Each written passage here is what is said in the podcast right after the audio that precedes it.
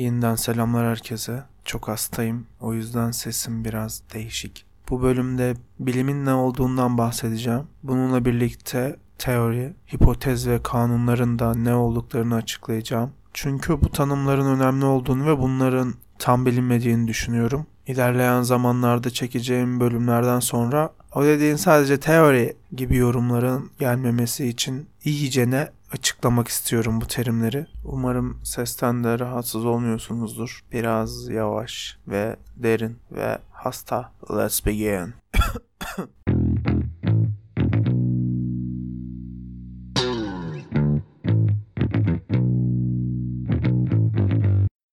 Kısa bir tanım yapmak gerekirse diye internetteki en düzgün Türkçe tanımı Evrim Ağacı'nın internet sitesinde buldum. Şöyle demişler. Bilim en geniş anlamıyla evren içerisinde olan, olmuş ve olacak olan her olay ve olgunun incelenmesi ve ne, ne zaman, nasıl, nerede gibi sorulara tamamen tarafsız bir şekilde yanıtlar arayan alandır. Güzel tanım ben beğendim. Tabii hepimiz aşağı yukarı biliyoruzdur bilim nedir ne değildir diye. Ama bilimdeki sınıflandırmalar, teori, hipotez, kanun arasındaki ilişkiler ve farkları gibi konular hakkında yani biraz detaya indiğimizde piyasada çok fazla yanlış bilgi var. Özellikle bilim denildiğinde hep pozitif bilimler akla geliyor. Ama bilim sadece pozitif bilimler demek değildir. Birazdan daha detaylı anlatacağım zaten. Hatta bu yanlış bilgiyle ilgili söylenene göre milli eğitim bile okullarda yanlış veya eksik öğretiyormuş bu konuları. Yanlış kime göre yanlış?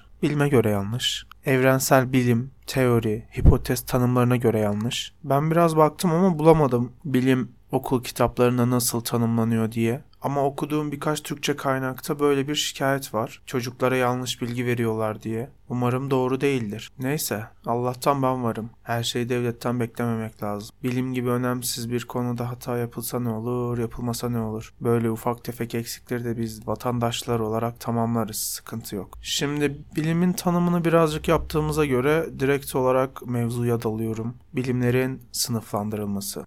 Okuduğum yerlerde bir sürü sınıflandırma yapılmış. Tarihte nasıl sınıflandırıldığına falan da baktım ama şu an o bilgileri vermek gereksiz geldi. Çünkü şu an görece daha doğru bilgi var. Bir sürü sınıflandırmadan bana en doğru geleni anlatayım. Zaten hepsi hemen hemen aynı. Çok ufak farklılıklar var. Bilim genel olarak üçe ayrılmış. Konu, yöntem ve ulaştığı sonuca göre sınıflandırma yaparsak rasyonel bilimler, normatif bilimler ve pozitif bilimler. Başta dediğim gibi bu sınıflandırma şu parametreyi kullanıyor. Konu, yöntem ve ulaştığı sonuç. Farklı parametrelere göre farklı sınıflandırmalarda var. Bir, rasyonel bilimler. Matematik, mantık gibi bilimler bunlar. Akla ve mantığa dayanıyorlar. Tümden gelim ve tüme varım yöntemlerini kullanıyorlar. Tümden gelim ve tüme varım ise ayrı ayrı açıklanmayı hak ediyorlar bence. Şimdi tümden gelin ve tüme varımı açıklayalım. Sonra bilim türlerimize devam edelim. Bilim türleri değil, sınıflandırmaları daha doğrusu.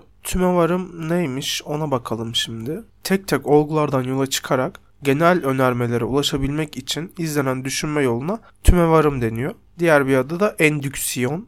Yani özelden genele e, giden akıl yolu diye tanımlayabiliriz. Bir bütünün parçalarına dayanarak o bütün hakkında bir hüküm vermemize yardımcı oluyor tümevarım yöntemi. Bu tümevarım yöntemi de ikiye ayrılıyor. Fakat ben o kadar derine girmeyeceğim. De çok detaylı olmasını istemiyorum. Şimdilik bu kadar yeter. Tümden varım yöntemine bir de örnek verelim. E, pazartesiden pazar gününe kadar olan günlerin hepsi 24 saattir. E, pazartesiden pazar gününe olan tüm günler bir haftanın bütün günleridir. O halde haftanın günleri 24'er saattir diye bir akıl yürütme yöntemi yaptığımızda buna tüme varım yöntemi deniyor. Küçük parçalardan tamamına büyüye gitmeye. Şimdi tümden gelimi açıklayalım. Tümden gelim de tüme varımın tersi gibi düşünebilirsiniz. Genel ilkelerden hareket ederek tek tek olaylar hakkında bir yargıya ulaşma yoludur. Yani bu da genelden özelle bir yargıda bulunuyorsunuz. Buna da örnek vermek gerekirse bütün insanlar ölümlüdür. Sokrates bir insandır. O halde Sokrates ölümlüdür. Bu da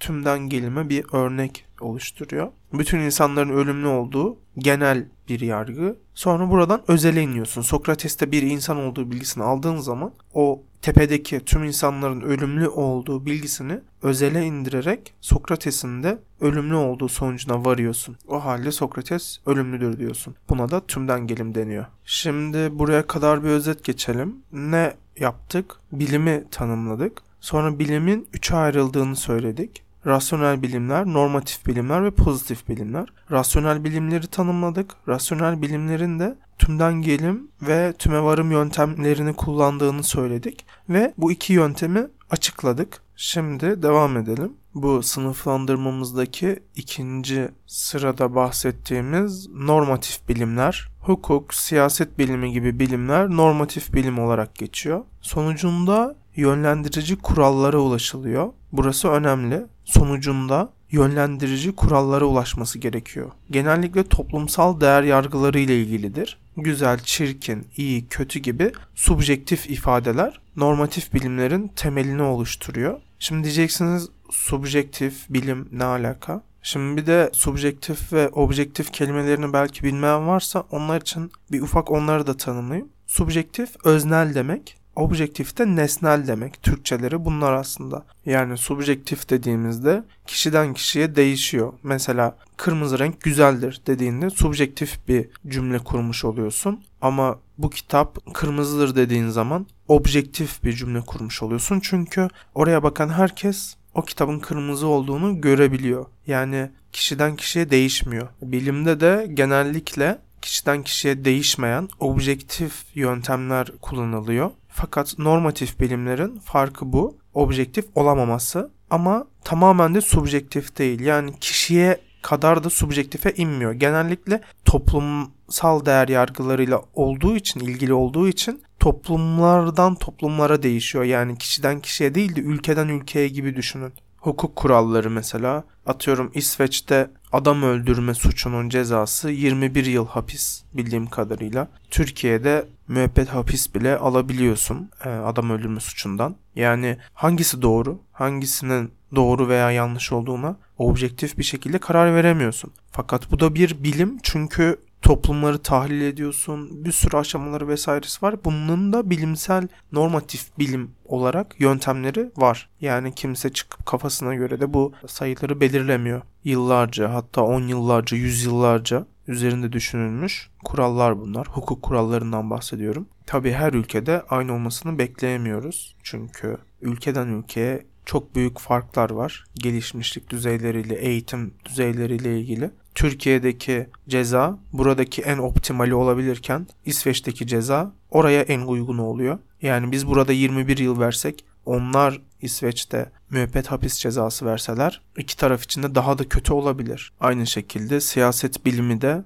normatif bilimlerin içerisinde geçiyor. Türkiye mesela Güneydoğu'nun güneyinde yani o Kuzey Suriye'de neden bir Kürt devleti kurulmasını istemiyor? Devlet geleneği olarak yani 100 yıldır böyle bir şey var. Bu objektif bir şey değil aslında ama kişiden kişiye değişecek kadar yani kişilere inecek kadar subjektif bir şey de değil aslında. İkisinin arası gibi. Ama tabii ki de buna subjektif diyoruz. Zaten söylediğimiz gibi normatif kelimesi de gerçekte olanlarla ilgili değil, ne olması gerektiği konusundaki görüşlerle ilgilenen ahlak ve değer yargılarına dayanan kavram olarak tanımlanmış. Ahlak ve değer yargıları da tabii ki de objektif olmadığı için normatif bilimlerde subjektif ifadelerin kullanıldığı bir bilim olarak değerlendiriliyor. Subjektif ve objektif üzerinde bu kadar durduktan sonra devam edelim. Normatif bilimlerin temel özelliği sosyal gerçekliklerin nasıl olduğunu anlamaya çalışmak yerine nasıl olması gerektiği konusunda yargılarda bulunmaya odaklanmalarıdır. Buna da bir örnek vereyim. Mesela bir dizi karşılaştırmalı ölçüm yaparak şu ülkede demokrasi seviyesi şudur demek normatif değildir. Ama demokrasiler diktatörlüklere nazaran daha meşru rejimlerdir demek normatif. Demokrasi seviyesini başka ülkelerle karşılaştırdığın zaman atıyorum Nijerya ile Türkiye'yi ka- karşılaştırdığında hangisi daha demokrat? Hangisinin daha demokrat olduğu sonucuna yani 100 kişi de araştırma yapsa yüzü de aynı sonuca varacak. Çünkü o ülkelerde oy kullanımı bilmem nesi falan belli. Demokrasinin tanımı belli. Subjektif herhangi bir şey yok. Fakat demokrasiler diktatörlüklere nazaran daha meşru rejimlerdir dediğin zaman bunun objektif bir şekilde araştırması olamıyor kime göre meşru, kime göre meşru değil? Neden demokrasiyi seçerim? Neden diktatörlük olmasın ya da monarşi olmasın ya da komünizm olmasın? Bu rejimin ne olacağını kim belirliyor? Neye dayanarak belirliyor? Bu biraz daha subjektif kalıyor diğerine göre. Yani normatif bilimin alanına girmiş oluyor. Olanla değil de nasıl olması gerektiğiyle, ne olması gerektiğiyle ilgilenmeye başladığında ve bunu sistematik bazı yöntemler kullanarak yaptığında normatif bilim oluyor. Bu da ikinci bilim sınıflandırmamızdı. Bilim sınıflandırmalarımızın sonuncusu yani üçüncüsü de pozitif bilimler. Konularını deney ve gözlem yöntemiyle araştıran bilimlerdir. Pozitif bilimleri bazı kaynaklar ikiye ayırarak göstermiş. Doğa bilimleri yani fen bilimleri ve sosyal bilimler diye. Bu ikisine de ufaktan değineyim. Doğa bilimleri dediğimiz jeoloji, kimya, fizik, biyoloji gibi bilimler. Bilim denildiğinde genelde ilk akla gelen alanlar yani. Sosyal bilimler ise ekonomi, coğrafya, psikoloji, tarih, sosyoloji, işletme bilimi benim alanım, arkeoloji gibi alanlardan oluşuyor hukuk ve siyaset bilimini de bu kısmı alan yazılar var. Fakat bana pek mantıklı gelmedi. Normatif bilimlerde daha doğru hukuk ve siyaset bilimi. Çünkü en başta pozitif bilim değil hukuk. Deney yok, gözlem yok, objektif bir olgu yok ortada. Hukuk tarihi desen olur ama hukuk normatif bilimin içinde. Öznellik var çünkü ülkeden ülkeye, insandan insana değişiyor ve mutlak doğru budur diyemiyoruz. Yani hukuk bir sosyal bilim değildir. Hukuk normatif bilimdir. Özetle bilim üçe ayrılıyor dedik. Rasyonel bilimler, normatif bilimler ve pozitif bilimler. Rasyonel bilimleri iki yöntem açıkladık. Tümden gelin ve tüme varım. Normatif bilimin subjektif olduğuna değindik ve pozitif bilimi de ikiye ayırdık. Fen bilimleri ve sosyal bilimler olmak üzere. Kafanızda şekil canlandıysa teori, hipotez, kanun ve bilimsel yönteme geçiş yapıyorum. Evrim Ağacı'nın sitesinde güzel bir yazı var. Daha doğrusu iki ayrı yazı var. Onların incelemesi gibi olsun bu kısımda. Okuduklarım arasında en düzgün dille ve en doğru şekilde onlar yazmış. Normalde İngilizce birkaç güzel yazı vardı. Kendim çevirecektim. Sonra dedim hazır çevrilmişi var. Ben niye tekrar uğraşayım? Ve zaten belki de bir sürü hata yapacaktım çevirirken. Anlam ve içerik bütünlüğünü bozmadan kısaltarak anlatayım şimdi bu yazıyı. Bu yazıda ilk başta kanunu tanımlamış ve kanunun terminolojik sorunları olduğundan bahsetmiş ve modern bilimde pek de kabul görmediğini, daha iyi bir şekilde tanımlanması gerektiğinden bahsetmiş. Kanun nedir? En genel anlamlarıyla evrenin varoluşundan kaynaklı, neden bu şekilde oldukları tam olarak bilinmeyen ancak evrenin her köşesinde geçerli olan, değişmez olan kurallardır. Bunu ülkedeki kanunlara benzetmiş. Var olan bir kanun üst düzey yöneticiler tarafından değiştirilmesi kararı alınmadığı sürece her koşulda ve zamanda bulunduğu gibi uygulanmaktadır. Evrenin de kanunlarının bu şekilde olduğu düşünülmekteydi eskiden. Sonrasında bilimi tanımlamış, bilimin ne olduğundan bahsetmiş ve bu bilim tarihine baktığın zaman bu kanun tanımının çok ciddi hatalarının olduğundan bahsetmiş. Bu hatalardan ilki günümüzden birkaç asır önce yaşamış olan ve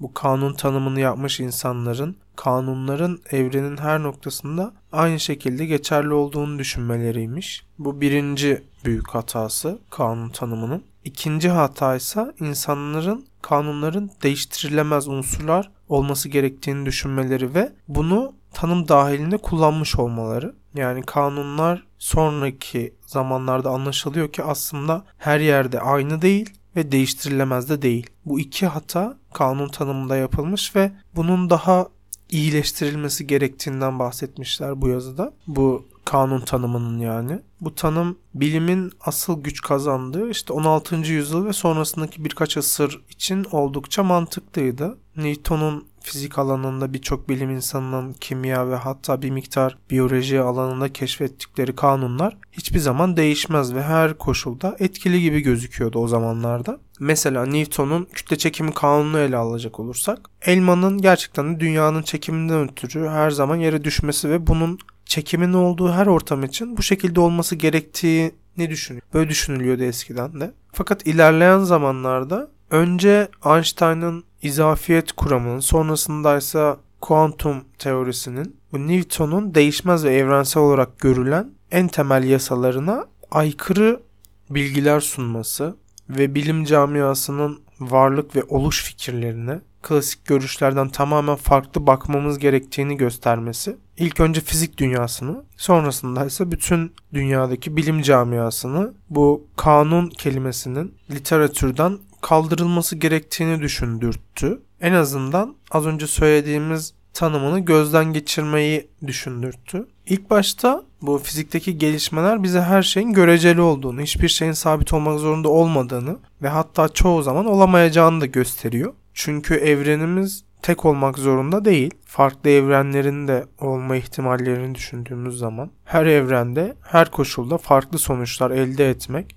farklı yasaların etki etmesi ve bunların değişimi açık olması son derece muhtemel oluyor. Big Bang'in sonucunda oluşan veya oluşabilecek değişkenler de sabit olmak zorunda değil. Onlar da değişir. Değişme ihtimalleri var. Başka evrenlerde başka kanunlar geçerli olabilir yani. O yüzden bu kanunların sabit olduğu ve değiştirilemez olduğu savına son derece ters düşen bir bilgi. İkinci olarak bu evren içerisinde bile her yasa her koşulda geçerli olmuyor.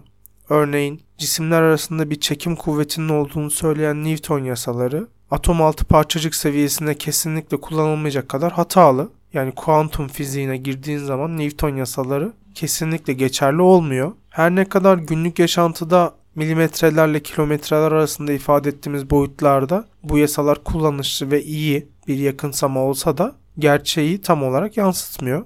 Sadece boyut kavramı bile yasaların değişmesini gerektirmekte. Klasik kanun tanımına aykırı bu iki yaklaşımdan sonra bir de kanunların doğru olduğu bir konudan bahsetmiş. O da etrafımızda olan olaylara bir yaklaşım sunması ve onların ne olduğunu açıklamaları kanunların. Dolayısıyla kanunların bu bir tane olumlu tarafını alıp ya terminolojik olarak tanımını gözden geçirmemiz lazım ya da yeni bir terim geliştirmemiz gerektiğinden bahsetmişler. Sonra bu kanunu tanımlamışlar. Yani bilimsel gerçek olarak tanımlamışlar. Doğa yasası, kanun veya doğal gerçekler, bilimsel gerçekler demişler bu kanuna. En genel tanımıyla da içinde yaşadığımız evrenin koşulları sabit kaldığı sürece geçerli olan, içeriğini tekrar eden ya da sürdüren, evrenin varoluşundan ve bu varoluşa bağlı olarak ortaya çıkan doğadaki olgu ve olayların tümüdür kanun. Özetle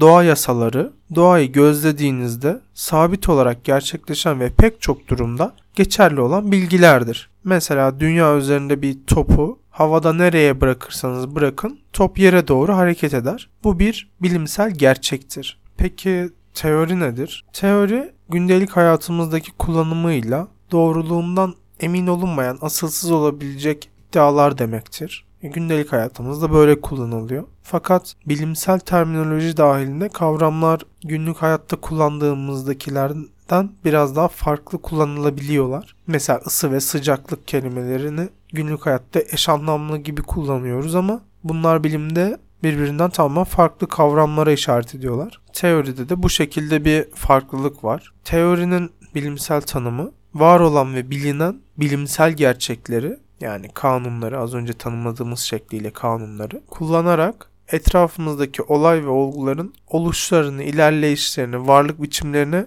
yönelik geliştirilen kapsamlı açıklamalar demektir. Kısaca bir teori, farklı bilimsel gerçekleri birbirine bağlayarak bir olaya getirilen bilimsel açıklama demektir. Teori ve kanunlar arasında da bir alt üst ilişkisinin olmadığından bahsetmişler yazıda. Mesela okullarda okuduğumuzun aksine hipotezler ispatlanınca teori, teorilerde daha da ispatlanınca, daha da ispatlamak nasıl oluyorsa kanun olmuyorlar. Olmamışlardır. Böyle bir şey yok. Yani teori kanun oluyor diye bir durum yok. Bir alt üst ilişkisi yok. Bu açıdan baktığımızda teorilerin doğa yasaları ya da doğa kanunları ile ilişkilendirilmesinin ancak parça bütün biçiminde yapılabileceği görülüyor. Bilimsel gerçekler de etrafımızdaki olay ve olguların sadece ne olduklarını açıklarken teoriler bu farklı doğa yasalarını bir araya getirerek olay ve olguların neden, nasıl, ne zaman olduğunu açıklıyor. Yani kanun dediğimiz şey ne sadece bu soruya cevap veriyor. Teori ise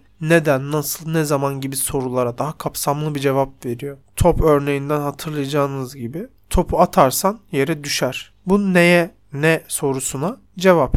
Topu atarım, yere düşer. Ama bunun neden yere düştüğü, nasıl düştüğü, ne zaman düştüğü, ne düşeceği bunları açıkladığın zaman da bunları açıklamaya başladığın zaman da bu uğurda çalıştığında belli hipotezler ürettiğinde vesaire teori olmuş oluyor. Peki hipotez nedir? Etrafımızdaki olay ve olgulara yönelik sorduğumuz sorulara ne, neden diyorduk ya, ne zaman, nasıl falan. Bu sorulara henüz herhangi bir daha test, işte araştırma, deney bunlara bağlı olmadan geliştirdiğimiz ama test edilebilir ve yanlışlanabilir nitelikte olması zorunlu olan cevaplardır. Hipotezi günümüzde hatalı çevirmişler Türkçe'ye. Ön tez gibi anlaşılıyor. Oysa ki hipo kelimesinin tam karşılığı alt kelimesi Türkçe'de. Yani hipotez geliştireceğiniz tezin alt başlığı olarak değerlendiriliyor. Tezler ise teori gibi düşünebiliriz. Teori ile aynı anlamda kullanılıyor.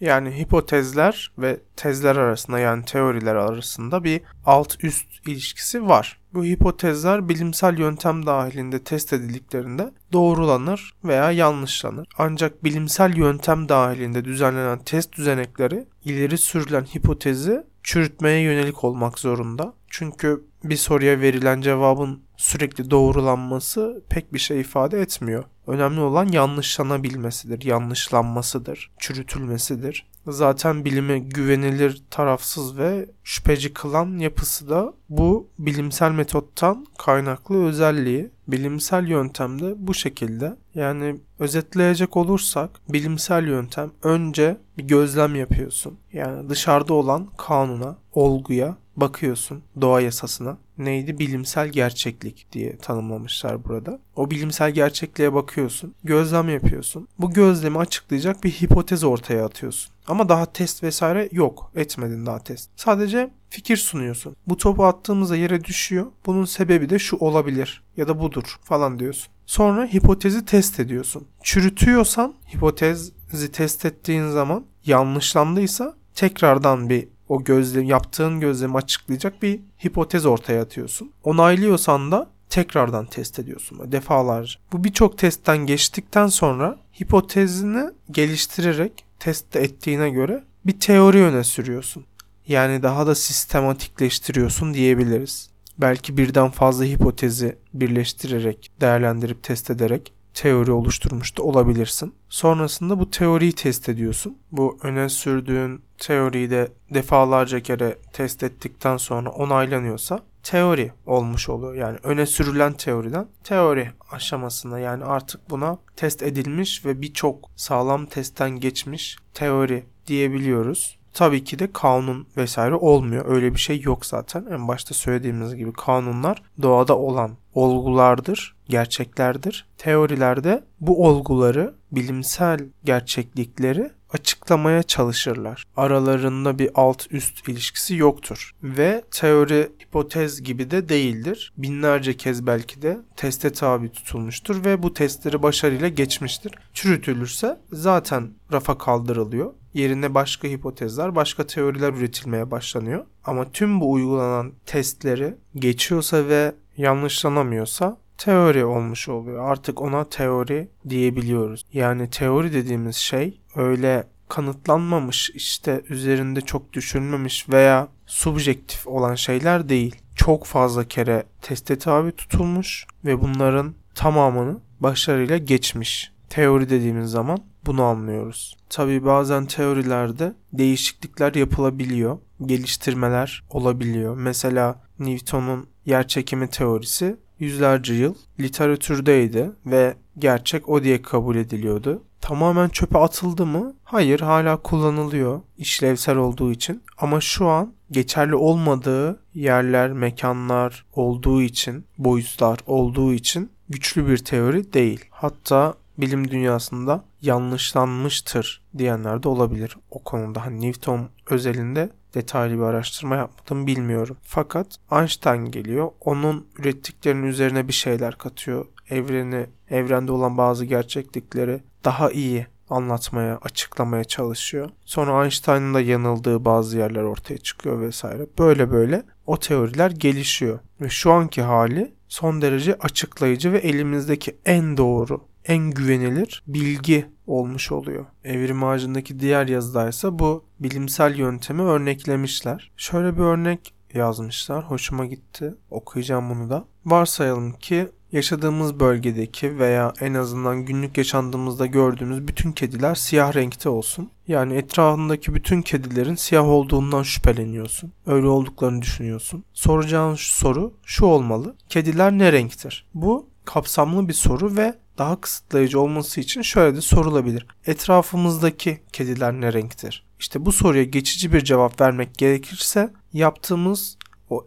ilk gözlemlerden ve genel bilgilerimizden yola çıkarak şu cevabı verebiliriz. Etrafımızdaki kediler siyahtır. Bu bilimsel bir hipotezdir. Çünkü hem test edilebilir hem yanlışlanabilir özellikleri var. Test etmek için de işte etraftaki kedilerden örnek toplayabilirsin. Tek tek kedilere baktığında etrafını gezdiğinde bir sürü siyah kedi de görebilirsin veya farklı renkte kediler de görebilirsin. Önemli olan bunu test etmek ve hipotezi yanlışlamaya çalışmak. Bunun çok basit bir sebebi var. Etrafındaki sadece siyah renkli kedileri bulup onları gösterip bakın bu kedi siyah, bu kedi de siyah diye saymanın yani doğrulama üzerinden ilerlemenin bilimsel gelişme açısından hiçbir faydası yok. Ancak bir tane beyaz kedi bulursan hipotezin yanlışlanmış olur ve yeni bir hipotez geliştirebilirsin. Böylece gerçeğe daha da yaklaşmış olursun. Bilimin amacı da bu zaten. Gerçeğe ulaşmayı hedefliyor. Bu yazı serisinin bir de üçüncü yazısı var. Orada da bilimsel hipotezlerin kanıtlanıp kanıtlayamayacağını açıklamışlar. Bilimsel hipotezler kanıtlanabilir mi de? Tam olarak evet değilmiş bunu. Böyle yazmışlar. Çünkü kanıtlanabilirlik aslında bir yerde bilimin doğasına aykırı ve hipotezi kanıtladığınızı iddia ettiğinizde onun değişemeyeceğini de iddia etmiş oluyorsunuz aslında. Bu da bilimsel olarak pek geçerli sayılmıyor. Bir hipotez ortaya atıldığında bu hipotez belirli bir olguyu açıklamaya yönelik oluyor. Bilim dahilindeki hipotezler mantık süzgecinden geçirilerek ve belirli bir bilgi birikimine bağlı olarak geliştirilmiş argümanlar oldukları için bir hipotezi destekleyebilecek verilerin ihtimal sayısı çürüteceklerden yani çürütme ihtimali olan verilerden çok daha fazla oluyor. Dolayısıyla bilimde önemli olan çürütebilecek veriler üzerine gitmektir. Eğer bir hipotezi çürütebilecek tek bir veri bile bulunursa o zaman hipotezin yanlış olduğundan emin olabiliriz. Ancak hipotezimizi destekleyecek verilerin bulunması hipotezimizin kesin doğru olduğu anlamına gelmiyor. İşte bu ikilikten dolayı bilim doğrulanabilirlikle değil, yanlışlanabilirlikle sınırlı oluyor. Bu yüzden bilim doğrulanabilir değil de yanlışlanabilir. Yani kedi örneğinden düşünün. Ben diyorum ki bütün kediler siyahtır diyorum. Ve size 100 bin tane kedi getirdim gösterdim. Hepsi siyah. Şimdi bu bunu doğru yapmıyor. Doğrulanmış olmuyor yani bu kesin olmuyor. Veya dünyadaki tüm kedileri getirdim. Gösterdim size. Alın hepsi siyah. Bakın kedilerin hepsi siyahtır dediğim zaman doğrulanmış olmuyor. Çünkü Mars'ta da kedi var. Atıyorum da. Diyelim ki Mars'ta da bir insan kolonisi var ve orada beyaz bir kedi var. O kediyi gösterdiğin zaman benim hipotezim yanlışlanmış oluyor. Bilimde böyle ilerliyor. Doğrulanmaktan çok yanlışlanmaktan. Farklı farklı yerlere bakıyorsun. Farklı farklı testler, deneyler yapıyorsun ve sürekli olarak o hipotezi yanlışlamaya çalışıyorsun. Sen yanlışlayamadıkça da o hipotez güçleniyor. Yani bir hipotezi ortaya atıyorsun. Sonra bütün bilim insanları onu çürütmeye çalışıyorlar, ispatlamaya değil. O teori ya da hipotez çürütülmediği sürece de güçleniyor. Tabi bazen teorilerde eksiklikler olabiliyor. Yanlış değil de eksik. Mesela bir gerçek var, top yere düşüyor. Yani bunun neden düştüğünü açıklıyor ama tam olarak açıklayamıyor veya ne zaman düşeceğini açıklayamıyor falan. Eksik kalıyor yani. Ama nasıl düştüğünü iyi açıklıyor ve yanlışlanmıyor. Bu eksikler teorinin gücünü azaltmıyor. Teori hala güçlü bir teori olarak durabilir. Eksikleri var ama yanlışlanmamış. Öne sürdüğü hipotezler yanlışlanmamış. Testlere tabi tutulmuş ve o testleri geçmiş. Bunun için bilimde kanıt kelimesini kullanmak çok uygun değil. Kanıt bir kuramın veya hipotezin geçerliliğine işaret eden bir olgu, evet. Fakat bilimsel yanlışlanabilirlik sebebiyle kanıtlar bulmanın bir yere kadar anlamı oluyor. Bir yerden sonra önemli olan çürütebilecek verilere ulaşmak. Bu bölümde de bilimsel yöntem, teori, hipotez, kanun bunların hepsini açıkladık. Bilim nedir, hipotez nedir, kanun nedir açıklamaya çalıştım. Bir özet geçmek gerekirse bilimi üçe ayırdık. Rasyonel bilim, normatif bilim ve pozitif bilim. Rasyonel bilimler matematik, mantık, normatif bilimler hukuk, siyaset ve subjektif olan diğer bilimler. Pozitif bilimlerde deney ve gözlemle araştırma yapan bilimler. Onda sosyal ve doğa bilimleri olmak üzere ikiye ayrılıyordu. Ve bilimsel yöntemde de kanun, teori, hipotez, bilimsel yöntem nedir? Bunları açıkladık. Umarım çok sıkıcı olmamıştır. Devam bölümlerini dinlemek için Spotify, iTunes ve YouTube'da gereksiz ciddiyet yazarak diğer bölümlerimize de ulaşabilirsiniz. Dinlediğiniz için teşekkür ederim. Sesim için de tekrardan özür diliyorum.